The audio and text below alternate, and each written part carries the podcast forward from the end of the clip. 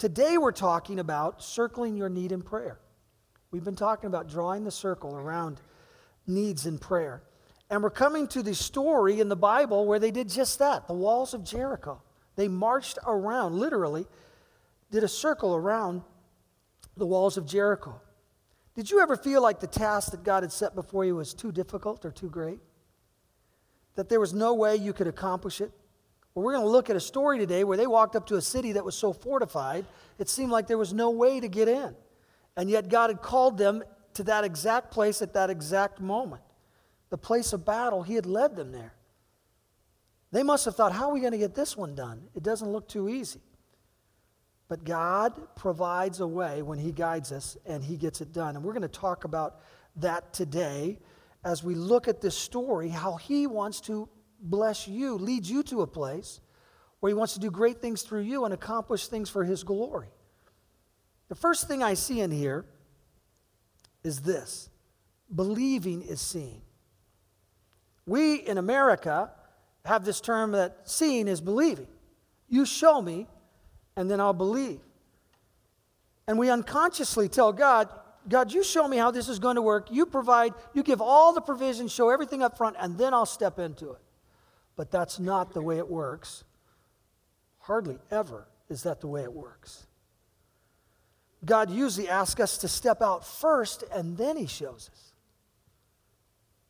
Here it is in Joshua 6 1. Jericho, now Jericho was tightly shut up because, the Israel, because of the Israelites, no one went out and no one came in. So they're in this fortified city. Verse 2 Then the Lord said to Joshua, See, I've delivered Jericho into your hands. Well, you look at it and it's not delivered, but God said, See. He said, See before it happened. Somehow, we have to have enough faith to believe God that when He says something's going to happen, we can see it and move towards it as these people did in this passage. See, I've delivered Jericho into your hands, along with its king and its fighting men. Seeing is believing, is what we say, but God says, believe and you will see. This reminds me of a story that happened, just, just some happenings in my life when I was a young man. I, uh, I was 26 years old when I became the district youth director for the Assemblies of God in the state of Oregon, 208 churches all across the state, in charge of youth convention, youth pastor training, youth camps, 34 events a year at that time. And about 10,000 people participated in those events. And it was a bit much for a 26 year old, but when I stepped into it, I felt the Lord starting to speak to me about something that this great network of churches had never done before. And I'm 26, and I felt like he was saying, I want to reach out to the high school and middle school campuses. So I started praying about that. Then I started sharing with some of the youth pastor friends that were around me that were helping me pull off these events, right? We were doing it together. Then eventually, I went to the people who were really good at high school ministry. I only knew of one in the nation. Name was Keith Elder in Montana as I talked about it, people started saying to me, Oh, campus ministry, that won't work here in Oregon. We're the most liberal state in all of the United States, which, by the way, I do not believe. I do not believe that we're the least church state in the union. That, is, that comes out of a Barna research uh, that happened 20 years ago that did not even include evangelical churches. It didn't even have all the numbers in play. So I don't believe that. Uh, I believe it's easy for people to come to Jesus in Oregon, as easy as it is anywhere. It's just a matter of people stepping up and loving and going the direction that God says to go. And we can become intimidated by even statistics and uh, say, well, you know, after all, it doesn't work here. And that's what they were telling me. It doesn't work here. Well, believe me, I, I'd never done it before. And so those things, they put a little fear in me. But the more we prayed, the more we felt like God was saying, go. So we started. We had a youth convention with nearly 2,000 kids that were in it. And we called all of them forward after a sermon that Donnie Moore did. This was 25 years ago. We called them forward and we told them we wanted them to be campus missionaries. We told them how they could start uh, Bible clubs in their school, as long as it was still true, as long as it's student initiated and student led. You can start a, a, and they have clubs in their school already. You can start a Christian club, and it's totally legal, and Jesus stuff can go on on the campus right now. People don't know that, totally true.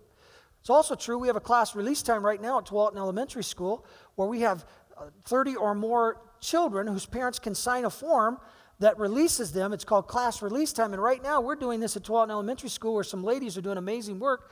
And there's 30 or 40 kids that will gather to hear about Jesus during school because their parents gave them permission. All this is totally legal, but Christians, we tend to talk about what we can't do. Yeah, let's thank the Lord for that.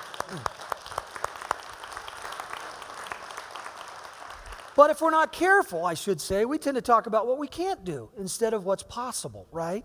And, and, and then the people that are doing it, you, you know, I remember someone said to Donnie Moore, I don't like the way that you reach out to high schools. Donnie said, Well, how would you do it? And they go, Well, I don't do it. And Donnie said, Well, I like the way I, am doing it better than the way you're not doing it. And I, I, mean, I mean, come on, give me some faith and let's get some feet moving, right? And, and, and um, so, so we told these 300 that came forward, you can do it. And we equipped them and we put some things in their hand. They went back and they did it. In the next couple of years, 50, over 50 clubs rose up in Oregon in high schools, public high schools. And not only that, we started doing assemblies across the state where we brought in people like Donnie Moore and Dave Reaver and Keith Kraft, some of the best in the nation. They would talk about self esteem and drugs and alcohol, and, and, and they'd do anything they could to help the schools because we were always there to serve. We didn't talk about Jesus in the assembly. But at night, almost every time when the assembly came off, it was so dynamic and so amazing. I remember I went to one of them and they said, Well, I hope you're good this week because the governor was here last week.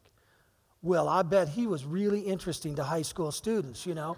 The truth is, he wasn't at all. But our guys came in and hit it out of the park because they have this Jesus and the Spirit thing going on and a great message, and they're ready. And Damian Lillard was just at Wilsonville High School. It wasn't near as dynamic as Donnie Moore the week before. That's the report that people were saying. And I like Damian Lillard. He's a believer. And by the way, lots of Christians on the Blazers this year. Pray for him. The Lord's up to something there. All right? Uh, yeah, and there's, there's a little game going on today, too, I heard, right? I want to say something about the Seahawks, but you Niner fans are brutal, man. Just defriend me on Facebook. I, I, come on, it's just a game. We're just playing. We're just talking. But anyway. So, so we go, we go to, um, to these high schools, and here's what happened. Over 200 assemblies in four years that happened in America, or happened in Oregon, rather. And you, you're not going to believe this. People said it couldn't happen. 3,000 students gave their hearts to Jesus Christ through those years. In the evening meetings, we had meetings where we would gather in the evening with hundreds and even over a thousand in some communities. In one community in Pendleton, Oregon, we had the assembly and the evening meeting, and 1,500 people came out in Pendleton. And at the altar call, over 300 people came to receive Christ, not just students, but parents as well. Some of them getting their lives right with God because they hadn't walked with Him, right, when they knew better. It's unbelievable what the Lord did. The next week, I got a call from that youth pastor, and I thought when he initially started that he was talking only about the fact that we came and we had impact. But he said, I want to thank you for coming last week. What we would do is we would pay half. You say, well, How do you get the money? I find there's no shortage of money if you're on what God wants you to do. That's what I find. That you have to have faith to go ask people to help, but they want to build the kingdom. And if it's just for the kingdom and not for you, you don't have to be shy. That's what I found. And so people pitched in. We got the help we needed. We had the community, the churches in the community raised the other half. The schools paid nothing. We gave it to them. As, and, and God did amazing things. By the way, Pastor Doug oversaw some of those assemblies uh, it, back then, and it was incredible what God did here in this community. Well, not only did this guy say, Thanks for coming, he said, You came to Pendleton last week. Thanks, there's been a great impact. But he said, I want you to know that last night, a young man who was a basketball player was driving home. His car flipped in the snow, and he died. But he was one of the ones that walked up to the altar last week and gave his heart to Jesus Christ. You say, why would you sacrifice like that? Why would you make that your cause? Because when you love Jesus and the Holy Spirit gets a hold of your life, you'll find the heartbeat of God. I'm going to tell it to you right now souls, souls, souls. He, come, he came that all might be saved. And I said that story in the spirit of Draw the Circle, where I'm reading stories of faith. And I remember, listen, why do I believe God can do it? Because I've slain the bear in Jesus' name, I've slain the lion in God's name. And the giant here at Horizon, there's a lot more to do. The giant's going down too. When we read these stories of faith and see what God has done in other places, when we tell our stories about what God has done, we remember how great He is. I couldn't have accomplished that. People were right. It shouldn't have happened in Oregon. But when God's in it, stuff happens. And He will lead us. And you know why He chooses young people often? We're choosing young people around here as part of our team. It's on purpose. We did it on purpose. We're just a bunch of old codgers, the staff, and we need, we need to, some young people pushing back around that table. We're reaching their generation. That's what we're trying to do, right? You know why he chooses young people so often? Because they, they don't believe that it can't be done. They're not like those people who've tried a lot and it didn't work. They say, you know what, I believe God can do it. And they'll step up and they will go. He chose Mary when she was a teenage girl to give birth to the Son of God, Jesus Christ. He chose David to throw the stone at the giant when he was 15 or so. Don't tell me young people can't do it. Young people have zeal and excitement, and when God gets a hold of their hearts, they have faith. And so we want young people to rise up around here and have their place and help us as we go forward. And in some cases, they will lead as they slay the giants, and we will rejoice. Wherever God calls you, whatever He calls you to do, He will back you. Now, here's, here's the provision it has to be in the will of God for the glory of God, right? So it's not just any dream, it's His dream that He puts in us. In the will of God for the glory of God. But it's quite common that He would drop something in believers' hearts. As a matter of fact, if you haven't already, you will have a dream dropped in your heart in your lifetime that comes from Jesus a dream that involves helping others, blessing others, and, and, and, and making things better for the kingdom of God. And remember this when He calls you, He will back you. I think it's cool that in this story they brought the Ark of the Covenant. The Ark of the Covenant, you know, they kept the Ten Commandments and Aaron's rod and other things in there. And it was a sign of the presence of the Lord. Wherever you see the Ark of the Covenant in the Bible, it means that the presence of the Lord is going.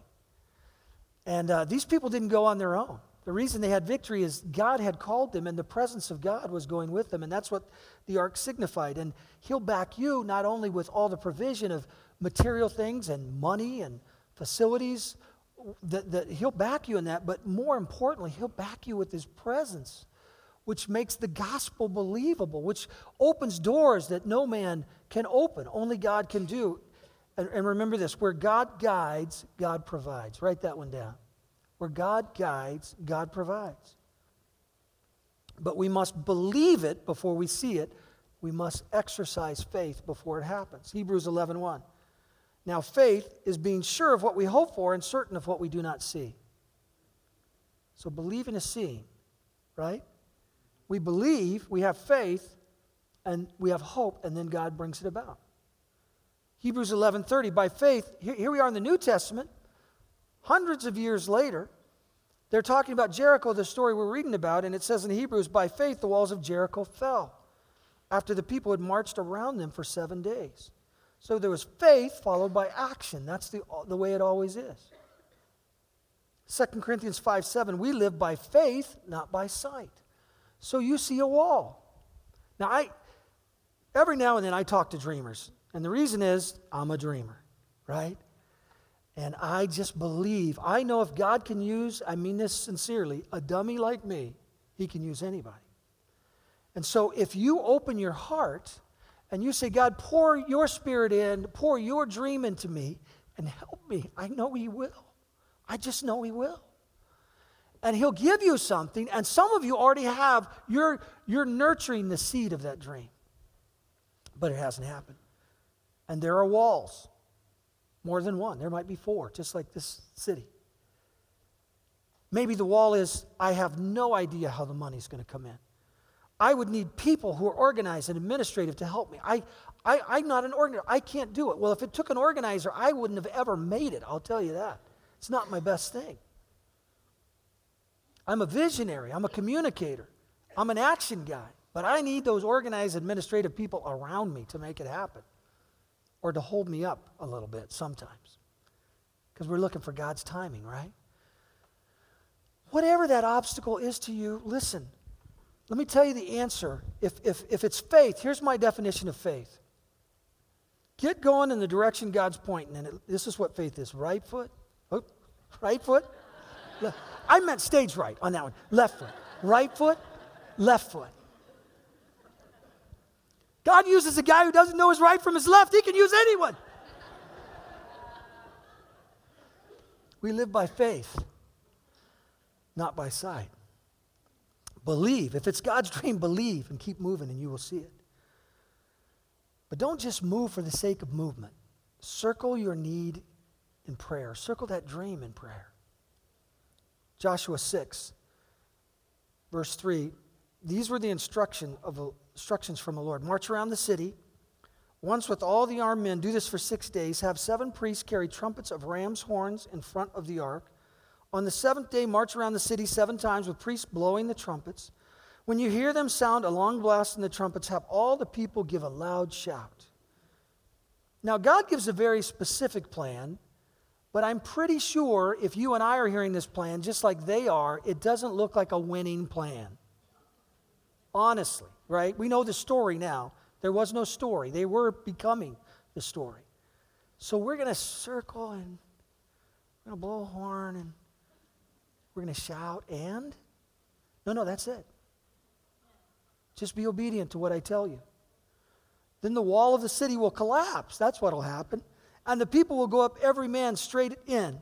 So Joshua, son of Nun, called the priests and said to them, Take up the ark of the covenant of the Lord, have seven priests carry the trumpets in front of it and he ordered the people advance, march. At some point, you got to go.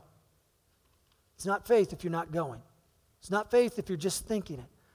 You've heard me say it over and over again. Five frogs are sitting on a log, four decide to jump. How many are left? Five, because deciding to jump and actually jumping are two different things. At some point, you have to jump. You have to go when you can't see it. That's the hard part. You can't see it. Now, some of you, I feel like the Lord is speaking to me about this. I, it's prophetic right now. Some of you have gone and you haven't seen the Lord's provision most recently. But He wants you to know that He's not lagging behind, it's just a matter of His timing. That He's bringing people in, He's building people up, He's preparing things for just the right time. Don't grow weary. I just feel like the Lord wanted someone to know that. Verse 8 When Joshua had spoken to the people, seven priests carrying the seven trumpets before the Lord went forward blowing their trumpets, and the ark of the Lord's covenant followed them. The armed guard marched ahead of the priests who blew the trumpets. This crazy plan, they're doing it to the T. It's this crazy plan that makes no sense. They are doing it to the T. The rear guard followed uh, the ark all the time. The trumpets were sounding, but Joshua commanded the people do not give a war cry. Do not raise your voices. Do not say a word until the day I tell you to shout. Then shout. So he had the ark of the Lord carried around the city, circling it once. Then the people returned to the camp, spent the night there. Verse 12 Joshua got up early the next morning, and the priest took up the ark of the Lord. The seven priests carrying the seven trumpets went forward, marching before the ark of the Lord and blowing the trumpets. The armed men went ahead of them, and the rear guard followed the ark of the Lord. I believe it's being so specific because it's showing you they did exactly what the Lord asked them to do while the trumpets kept sounding. Verse 14 So on the second day they marched around the city once and returned to the camp. They did this for six days. So it's eight acres. We know that because the archaeological dig found the city of Jericho. They found the walls collapsed, by the way. Science doesn't want to bring those things forward too much. Absolutely true. Wherever you look at the Old Testament, if they'll go there and search, they find the, the, that, that the actuality of the cities and the things that happen, uh, they can find relics of it with archaeology. And, and they found the city. It's eight acres around it. So it's not, not as big as you'd think, but it's totally fortified. And there's hundreds of thousands of these children of Israel that are marching. So they're probably, they're probably marching around it once, and then there's a long line where they're all going through. It must have taken some time. So they take this crazy sounding plan to march once around for six days, not to talk. And then on the seventh day to blow the trumpets and shout. God delights in using people and plans that seem foolish to the world. Say that again. God delights in using people and plans that seem foolish to the world. That is not a good business plan. That is not a good strategic war plan for battle.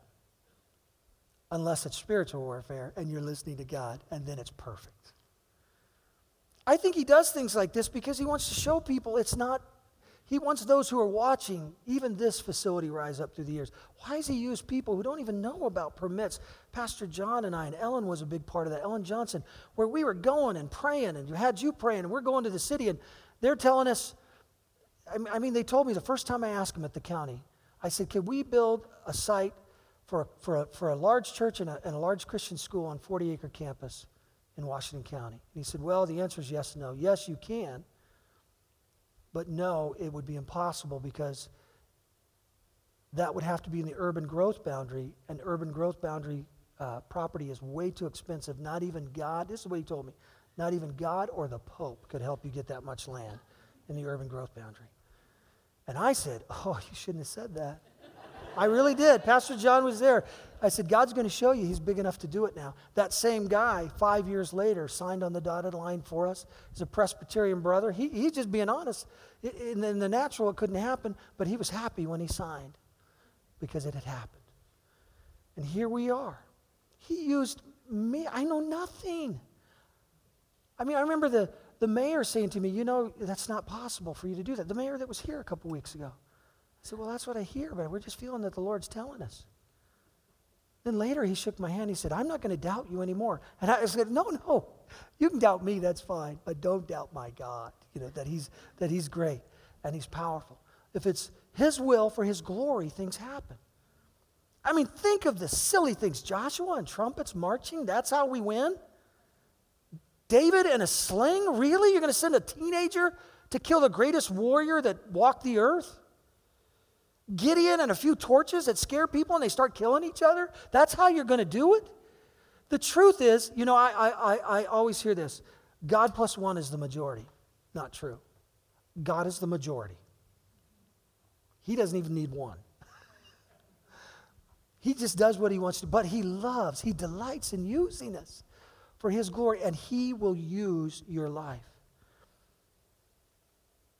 To some people, we're weak. To other people, we're foolish. But if we're following the plans of the Lord, great things happen. So, why were they not allowed to talk when they walked those first six days? Interesting. I think if you're walking around in the hot sun, you're doing it for about the third or fourth day in a row, you're probably going to go, Really? This is the plan? This is dumb. And murmuring could start. That's not going to work.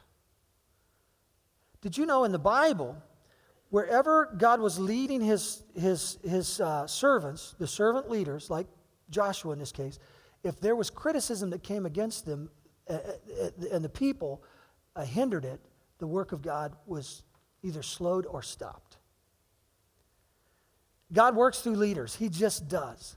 And if you're leading something, you know what I'm talking about. If you're leading a ministry, because he'll speak to you uniquely in a way he doesn't speak to others. He will speak things from others, he will confirm things, he will show the whole, because leaders have a responsibility to lead in such a way where everybody has a chance to get on board with their own heart, right? Nothing forced. Along the way here, I did not do this journey all by myself. We had elders and pastors and people praying, and we had confirmation, and I had encouragement to go as we went, and the Lord did great things. But He speaks through leaders. He will bring something through leaders, and they would have criticized their leaders most likely if they hadn't kept their mouths shut. So God said, Don't talk when you walk around there. Perhaps when you're not talking, you start thinking, and that thinking turns to prayer. I'll bet you there was more prayer going on because there was less talking happening, where they were just even talking to a buddy. To their credit, let's give it to them. The children of Israel weren't always obedient, they were obedient to the T here, and God blessed them. They trusted Him. They heard, they trusted that they'd heard from God through their leaders. In Second Chronicles 16 9, I love this verse. It says this I think God had you in mind with this. For the eyes of the Lord run to and fro throughout the whole earth to show himself strong in the behalf of them whose heart is perfect towards him. God is looking around the earth for some people that would believe him to do some great things through their lives. And if they'll walk with the heart that's toward him, and I might add purity, that's a sermon for another day, but you don't have purity, you have problems in leadership and an organization and a ministry. When he finds those people with the right heart who love him, he comes to them to strongly support them to do his work. That's you. That's me. That's us. He didn't say the brightest, the most gifted. He said the ones whose hearts are strongly towards Him, whose hearts are towards Him, He will strongly support. He wants to show His glory to this earth. He wants to touch this world. He searches the earth looking for hearts that will say, Yes, I'm in. Please use me for your plans. And then He strongly supports those people there with the work that He places in their heart. We circled some things in prayer here this past year recently. Actually, we started in 2012. I was experiencing something that was unusual to me. It happened probably three years before it showed up here. I would drive by Tualatin Elementary School and I would, and I would have this impression that we were supposed to do something there. I didn't even know we were doing class release time there at the time, but we were. There's some ladies in this church were, I should say. And, and, but I would, I would think, why, am I, why is my heart drawn to this school? And I started to pray for the school every time I'd go by. And then I started to say to the Lord, Lord, are you saying something? I even said to my wife, I don't know why, but when we drive by this place, I feel like we're supposed to be here someday. Uh, we made an endeavor to go in two years ago and to help, and it was rebuffed. They said, No, no, thank you. And I understand with the separation of church and state, but I also understand that we can go on that campus without lifting up Jesus and he can be seen everywhere. I mean, verbally. You know, sometimes people would rather see a sermon than hear one any day, the lost. Remember that one. And, and we can just show a sermon rather than speak. And the Spirit of God can still show up. Well, unbelievably, I had spoken to some of our staff and said, hey, if you ever get a chance to minister there, do it, because we'd love to be there. I heard about it. The next thing I heard, the high school had a service day at Tualatin Elementary. I didn't set it up, the Lord was just doing it. But I was very excited because the things had been going on in my heart. Over a hundred of them, I think 120 or so, with some leaders from the church, Pastor Alex. The kids went over and they did, they did um, recess, they did reading, reading mentoring, they hung out with the kids. Um, we, we built tables for them, redid the teachers' area where they have a break and built new tables and spent, I think, over $6,000 in materials just to take care of them. And it was a smashing success. The word we got back is they absolutely loved it and unbelievably because we went. Now, remember, we had been praying. I had been praying, but not only me, we had decided that we wanted to reach out to our community in a greater way.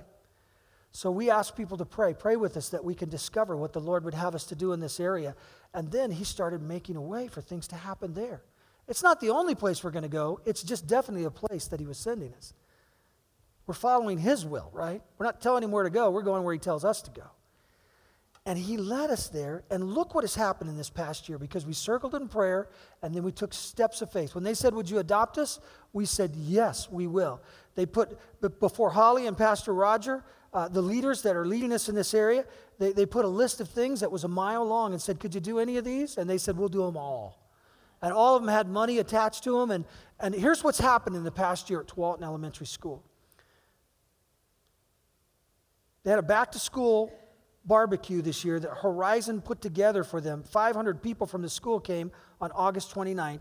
The school said it's the best event they've ever had to draw families together to know each other. And our church led it, and we didn't even say, Look, we did this. We just blessed them with the food and the cooking, and some people here who are amazing people blessed them. Then the launch of community care. Look at on the screen with this at Horizon happened on August, I'm sorry, October 6, 2013. 129 of you signed up to help with the ministry in the community. Many of you at Tualatin Elementary School ministering now. Backpack Buddies launched on November 8, 2013, and there, there are now 10 people serving each month at Tualatin Elementary School filling backpacks. Tualatin Elementary, though it's a beautiful school in, in, in, a, in a fairly wealthy city, is around uh, a lot of apartment dwellers, and as a result, uh, th- those families from those areas, uh, there are more Title I kids in Tualatin Elementary, that means get assisted lunch program and in poverty level, than any other school in the state, right here in Tualatin. And what we do is we fill the backpacks with food every week and we send it home with families where they can have food for the weekend and supplement them for the week. To the poorest families. Tualatin helps us, elementary helps us identify them, and we send food to them. Is this awesome? They brought us in and they said, Would you do this for us? And we said, Would we? We'd love it. We have recess buddies that are there. 12 Horizon Christian High School students are going regularly during class twice a month with kindergarten students. 10 volunteers from Horizon Community Church serving every Tuesday with first to fifth graders. We built them emergency shed that they couldn't get done because they had a lack of funds and, and, and we, they, they wanted the, the shelves done and uh, they wanted the supplies in there for incident command and, and you know in case they have emergency they weren't quite ready. We just did it for them because they asked.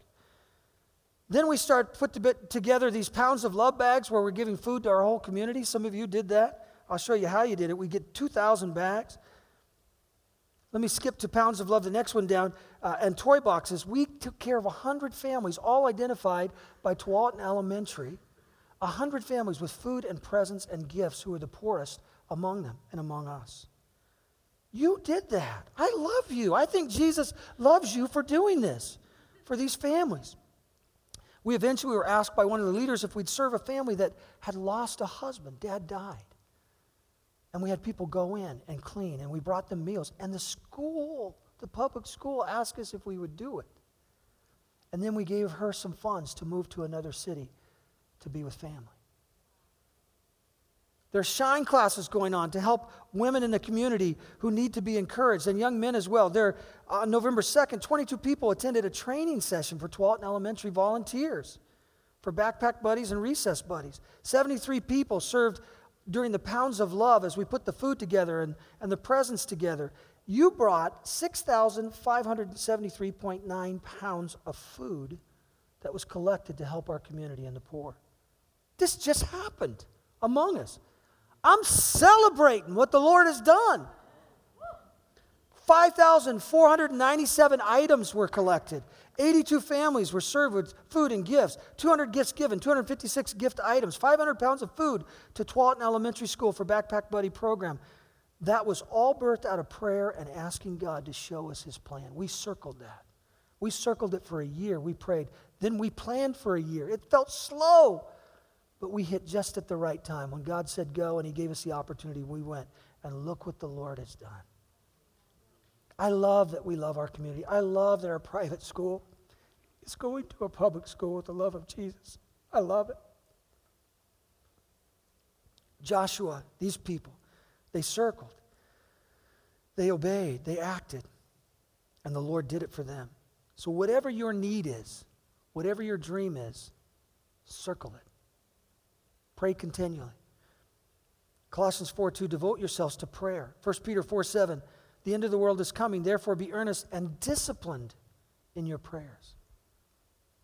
There's another place in the Bible says, discipline yourself for the purpose of godliness. Prayer is a discipline. Finding the time to get away, to be with Him in that prayer closet, putting these things before Him. Now, I got this term from a business book, but I really like it. So I'm, gonna, I'm just going to kind of segue it in here. What is your big, audacious, hairy dream? More importantly, what is your big, audacious, hairy dream for God that He put in your heart? There's some walls, and they seem insurmountable at times when it comes to that dream. We look at the circumstances surrounding and say, How can this happen? And if we're not careful, we can shrink back, we can let go, we can lay it down with the thought perhaps I'd be happier and less disappointed. I want it to happen now. I'm a person that wants it to happen now. And I found out over 20 years as a pastor here, it doesn't happen now. It's right foot, left foot. If you can figure out which one they are right foot, left foot. Don't let those walls speak discouragement to you. You speak to the walls about your God. You say, hey, this, this isn't my dream. This is God's dream in me. That's why you can't kill it, because I didn't, I didn't make it up. It was given to me. People say, well, you know, watch out for personal aspiration. Listen, for you, I'm telling you, don't worry about that, because here's how it works He will speak to you to use you, so it's personal. The motive of the heart is important, but if it's the will of God for the glory of God, don't worry about those critical voices that you might have heard saying, You don't have what it takes. Michael Jordan cut as a sophomore from his basketball team. Thomas Edison sent home with a sign pinned on him from a teacher, too stupid to learn. People just say stuff. Can we, can we be the, don't be the person that criticizes someone's dream, all right? Because you will show up in the story. You will become part of the story, and it's not the right part of the story. Be the encourager of dreams. I've heard some dreams from young people that were so wild, I just wanted to say, well, maybe I ought to bring that down to reality a little bit, you know? But I resist. Say, well, if God's in it, that'll happen. And then I pray for them. Say, go get them. Perhaps God's leading them there, but they'll be readjusted. But we don't have to squelch dreams in people's hearts and minds. Keep faith, keep circling, keep trusting. At just the right time, God will knock those intimidating walls down. It'll be wide open, and you will rush in and win. Third thought, and I'm kind of already on it it's always too soon to quit. On the seventh day, they got up at daybreak. They marched around the city seven times in the same manner, except on that day, they circled the city seven times. The seventh time around, when the priests sounded the trumpet blast, Joshua commanded the people, Shout, for the Lord has given you the city. Skip down to verse 20. When the trumpet sounded, the people shouted, and at the sound of the trumpet, when the people gave a loud shout, the walls collapsed. So every man charged straight in, and they took the city. To some of these people, it may have seemed like a waste of time to walk seven days around that city. I mean, after all, come on, God, God can just do it right now, right? Yes, He can, but He rarely just jumps you right to the end of the dream. There's some things He wants to do in your heart, some places He wants to take you so He can make sure that you can manage without self input too much and let Him lead you. He wants to make sure if He's putting you in charge of people that He can trust you. So He'll let the heavy stay on you for a while to see if you'll trust Him in the hard times. He'll let the burden come, and it's from Him to see if you'll wield it for Him faithfully. And then He'll say, My son, my daughter, you get a promotion. And then he'll release you to do things that you couldn't believe would happen, and they couldn't happen with you, but they'll happen because he's doing it. One of the biggest dream killers is impatience. To move off the plan of God that he's given that seems slower than we want, or to interject our own will in our own ways without following. And it was one of Israel's biggest sins. They did well here, but we know that they did they had all kinds of problems where they wouldn't obey along the way and they always got in trouble not unlike us when we follow it goes well when we don't it doesn't go so well we're our own worst enemy sometimes but with faith and patience god's people inherit what he had promised they did what he said they had the patience to march they had the patience to go seven times and that faith and patience paid off. And we need faith for our dream, but we need patience too for his timing. Mark Batterson said in Draw the Circle, here's a direct quote You've got to praise God if the answer is yes and trust him if the answer is no. If the answer is not yet, you've got to keep circling. It's always too soon to give up. What other option do you have? To pray or not to pray? These are the only options The children of Israel didn't get lazy. They walked seven times around on the seventh day. They did just as the Lord said. The trumpets blew, the people shouted, and the walls came down, and victory ensued. God's plan always works in God's perfect timing. If we'll just pray, be patient, follow with obedience, he does it. Hebrews 6:12 says, "We do not want you to become lazy." but to imitate those who, through faith and patience, inherit what has been promised. So, how do we inherit it? Through faith and patience. I want to read this story from the Draw the Circle book that we're going through. And, and listen, if you haven't gone through Draw the Circle and you're hearing about it, you go, man, I wish I'd have done that. grab the book and go through it the next 40 days. Karen and I did it last summer. We're, we're doing it again. There's so much scripture, so much faith in there. You're hearing a lot of it. I'm just kind of bringing it in here, right? Even some readings out of there. Grab, grab it. You can, you can get a Kindle copy uh, uh, for, for eight bucks. But this is a story directly from there about faith and patience from Mark Batterson. By the way, I, Mark is a friend. Uh, I'm not name dropping. I was talking to Billy Graham about that the other day, and we both hate it. Um, but Mark, I've used that joke a hundred times, but I love it. I, I, I, was with Mark and met this guy, Tony, that he's talking about several years ago. He's a man of God. By, by the way, don't buy into the thought that there's no godliness in government in America. They're all over the place in D.C. There are people who love Jesus with all their hearts doing God work there. They're senators, they're congressmen and women. They're, they're, they're there. And they're circling, and you'll hear it in this story. Mark says, I have a friend who moved to Washington, D.C. in 1994 to fight for a noble cause on Capitol Hill. Tony was deeply concerned that innocent children were being introduced to pornography simply because adult channels were one click away from cartoon channels. So he authored legislation that would force the cable industry to fully scramble pornography channels. We know now that that's happened. It happened because of Tony in this story. God used him. As Tony prepared to visit all 435 offices at 100 Senate offices. Now, okay, faith and patience.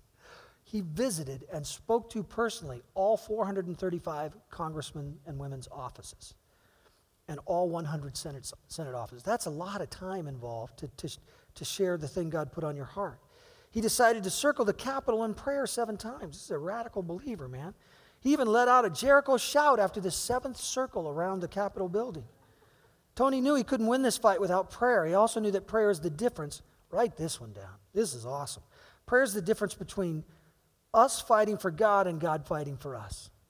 Prayer is the difference between us fighting for God and God fighting for us. Hey, I appreciate courage. I appreciate passion for Jesus. But without prayer, you don't get it working in the right direction, and, and, and you may be overworking with your human abilities.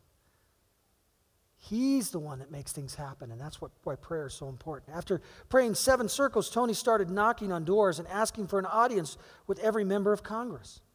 Some of the offices applauded his effort, but Tony was repeatedly told his efforts were too little and too late because the telecommunications bill he was trying to amend had already gone into markup.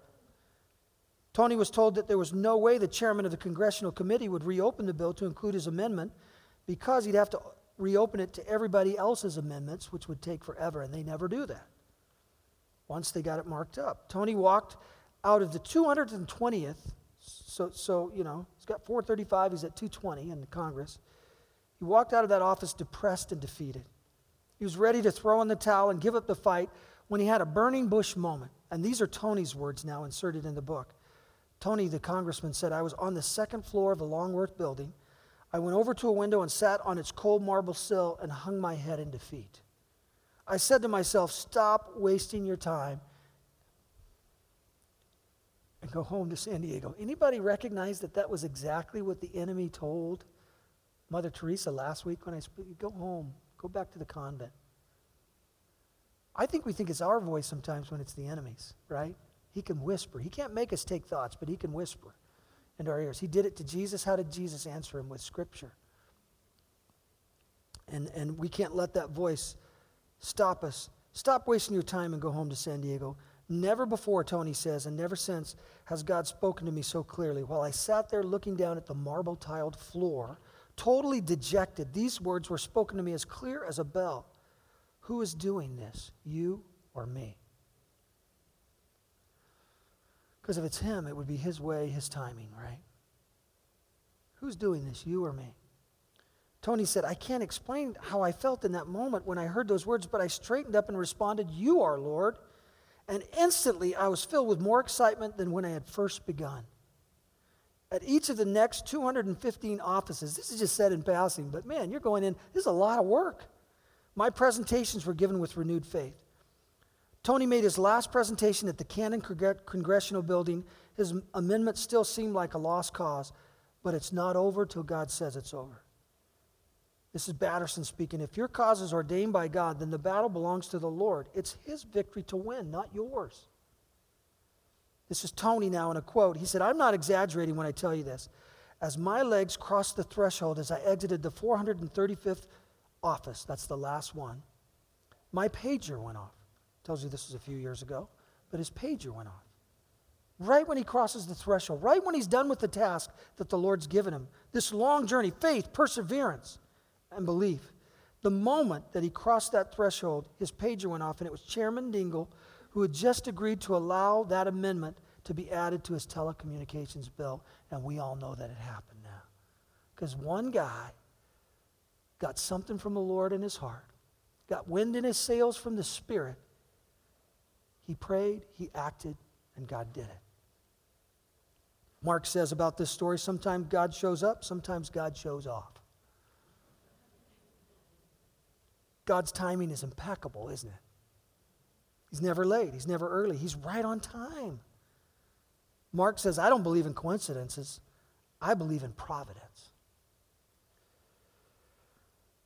So as I close this today, I, I just want to, I just feel like I need to say this. Um, we're not done at Horizon. We're, we're not just going to coast and call it good from here. There's work to do. The kingdom of God is going to go forward in a great way, and He's going to work through us here. I'll just tell you quickly that in the coming months, you're going to hear how we're going to spread out over this southwest region of Portland. There'll be more coming. You're going to hear how God's going to use us. He's been speaking to our hearts, and we'll bring it before you. But when it comes to your own dreams, I want you to know that God's told me that some of you are going to be raised up and go out of here, and we'll be home for you, but you won't be going to church here because he'll send you out to do great and amazing things across this world. I just believe he's spoken that to me. I believe that it's about the kingdom, not about the it's about the church with the big C, not the little c. We're the little c, Horizon Community. There's a big C. It's all across this world. It's his kingdom. And he'll send some out. Would you, in your small groups this week, would you circle the church and its vision in prayer? I'm just going to ask you to do that. Would you if you forget, don't feel bad. I so appreciate that you're circling my family. Man, we need it. It brought me to tears. But I want God's kingdom to be built here. I want to break through so His Spirit breaks through in this community. I want to see greater things for God. I want to hand off to young people that have amazing hearts and see them get it done. We have a lot of work to do and God's going to use us in the future. Philippians 3:13 says this. Brothers, I do not consider myself yet to have taken hold of it, but one thing I do, forgetting what is behind and straining toward what is ahead, I press on toward. There's the word for you today. Press on. Press on. Press on toward the goal to win the prize for which God has given me heavenward in Christ Jesus. You have a dream? that He placed in your heart. Press on.